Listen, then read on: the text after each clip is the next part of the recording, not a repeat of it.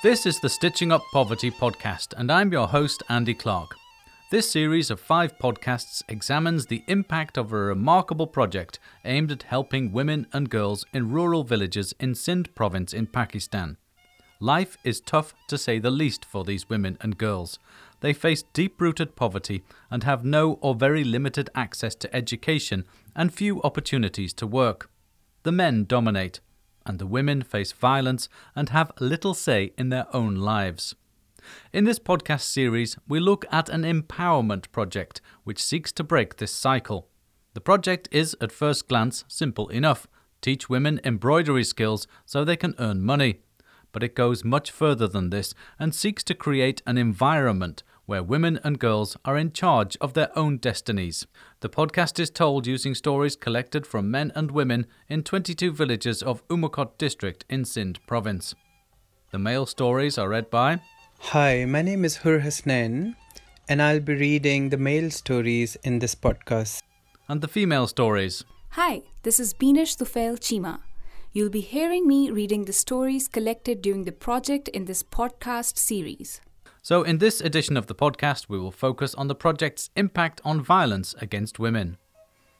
Domestic violence, and in particular violence against women and girls, is extremely high in rural Pakistan, and Sindh province is one of the worst places in the entire country. Recent figures show that over 70% of women in rural Pakistan are victims of physical violence. The scale of the violence is horrendous, with women facing regular beatings. At the most extreme end of this violence against women are honour killings. Figures from 2016 show more than a thousand women in Pakistan were killed by male family members who judged the women had dishonoured their family. Violence is routine. In a region like Sindh province, poverty and drug and alcohol abuse are contributing factors. I'm Ramesh, in Chanasar village, men were involved in the consumption of locally made liquors and domestic violence against their household's members. My father, who was one of frequent consumers of homemade liquor, and he frequently assaulted my mother and me after consumption of liquor. He was known for his low moral and ethical standards across the community of Chanasar. His bad reputation had a significant impact on me and other household members. Entrenched attitudes are another factor, and the general lack of decision making power of women. My name is Rajesh. Like many communities in our village Vilhar, male dominance is consistently practiced, whereas women lacked a voice in everyday life. Violence against women was high. Furthermore, most of the male community members in the past imposed strict limits on women's movement outside the home even their access for medical checkup was restricted. The women lacked the decision making power to be able to go into the clinics to have medical consultations. Even the childbirth is dealt with in the community. Most of the women deliver at home, attended by untrained relatives or neighbors of pregnant women. Unemployment and the arising financial tensions were also mentioned by some. I'm Hamdan. I live in village Talomalo Junejo. In the past, I used to beat my wife. I was jobless and unable to contribute financially. I also restricted my wife's movements. The goal of the project was to empower women by teaching them basic literacy and numeracy alongside specific embroidery skills so they can earn an income. But the backdrop of male dominance and the unavoidable issue of violence against women also had to be tackled for the project to be a success. Difficult conversations were had. This is Hamdan's story again. One day, a few people visited our village and proposed the idea. Hamdan went on to say that the proposal was made to open the Women's Skills Centre, and after some time, that centre was indeed opened. His wife took part and learned skills in embroidery and basic education. Then a committee was formed, and his wife put his name down for gender sessions. And after participating in the sessions, Hamdan says he learnt a lot, starting to realize his responsibilities. The discussions and the sessions had an enormous impact on me, he says. I started working. Now I take care of my children, and I have lifted pointless restrictions on my wife. Similar sessions were held in the other villages the project was targeting. I'm Harsh Hari, and I belong to village Kharoro Charan. A meeting was held in Kharoro Charan about women rights, in which we community people learned about women's rights. Gradually, women became engaged in the decision making process. Their mobility and access also improved. My attitude towards women's roles and gender equality has also changed. For this reason, I worked with community gender activists and created a favorable environment for women to participate in Women's Embroidery Center training program. I also worked at the household level and learned that some of the male community consumed toxic liquor and got involved in domestic violence. We have worked with these people and mobilized them after lengthy discussions.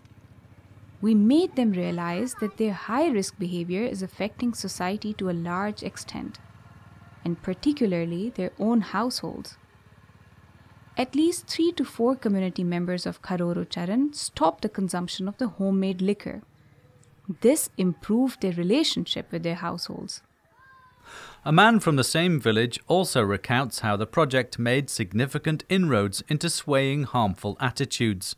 It's another example of how the project was engaging in conflict transformation, of diffusing some of the underlying drivers of the day to day conflict between men and women. My name is Dalip. I live in Kharoro Charan, Umarkot. Community members were educated about gender equality Dalip goes on to say that the gender activists made an all out effort to uplift the marginalized section of the community, particularly women and children. They enrolled children who were out of school, and then they worked with the drug addicted community members. Drug use was very rampant in the community, according to Dalip's story. One drug addicted man was very violent in his household. Dalip says this man's behavior was transformed due to some extent to the frequent discussions and meeting in the village about women's rights. He says that in the past women were suppressed by their counterparts in the community, but now he says the deep seated attitudes towards women are changing and those negative attitudes are weakening, and in particular, women are now taking part in society. Women's participation has improved, and this improves their life prospects. Project Steering Committee members were keen to drag the domestic violence issue to the fore so it could be tackled. This cleared the way for the rest of the project to give the women new skills and helped lift them out of poverty. I am Mathan, a member of the Project Steering Committee at the village Matan says that with the support of the development team, an embroidery centre in the village was opened and women started to learn new skills. The steering committee made an all out effort for the well being of young women and for the uplifting of marginalised sections of the community, particularly the women and girls, says Matan. We worked hard against domestic violence and mobilised communities for craft work, girls' educations, and better health, he says. In the community, unemployment was rampant and that fueled domestic violence. It was also a problem that was complicated to track, given the fact that it's largely considered a private issue in the community. But the steering committee member says that the work of the gender activists really started to make inroads into these complex societal issues. In the community, the committee and the gender activists worked hard against these complex societal issues. Project Steering Committee members were keen to drag the domestic violence issue to the fore so it could be tackled. This cleared the way for the rest of the project to give the women new skills and helped lift them out of poverty. My name is Kamal.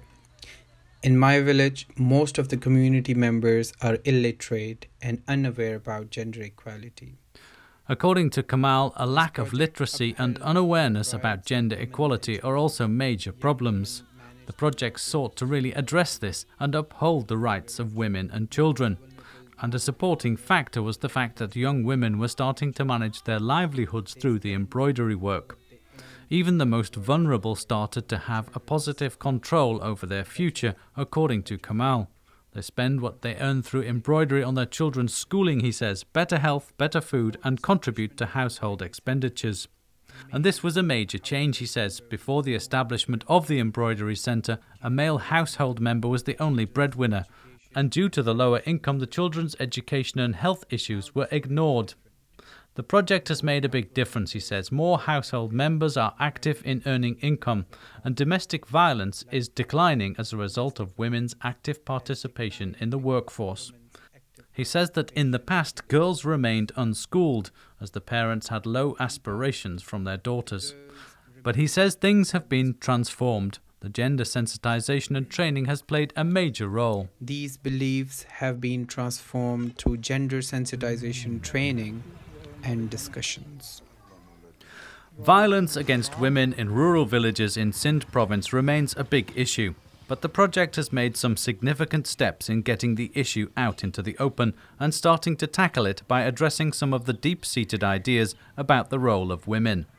Conflict is slowly being transformed by addressing some of the driving forces behind the violence a holistic approach linking women's rights and self determination to the economic well being of men, whilst at the same time stigmatizing the use of violence, has proved very effective. I'm Andy Clark, and you've been listening to the Stitching Up Poverty podcast. It's a podcast about a remarkable project run by YCare, the international development wing of the YMCA, and Community World Service Asia, an interchurch development organization. The podcast uses stories collected from the men and women in 22 villages in the Umarkot district of Sindh province. Please subscribe to get all of the podcasts and share with family and friends too. There are four other podcasts in the series. They focus on economic empowerment, child marriage, education, and the impact of the project on men. From me, Andy Clark, thanks for listening.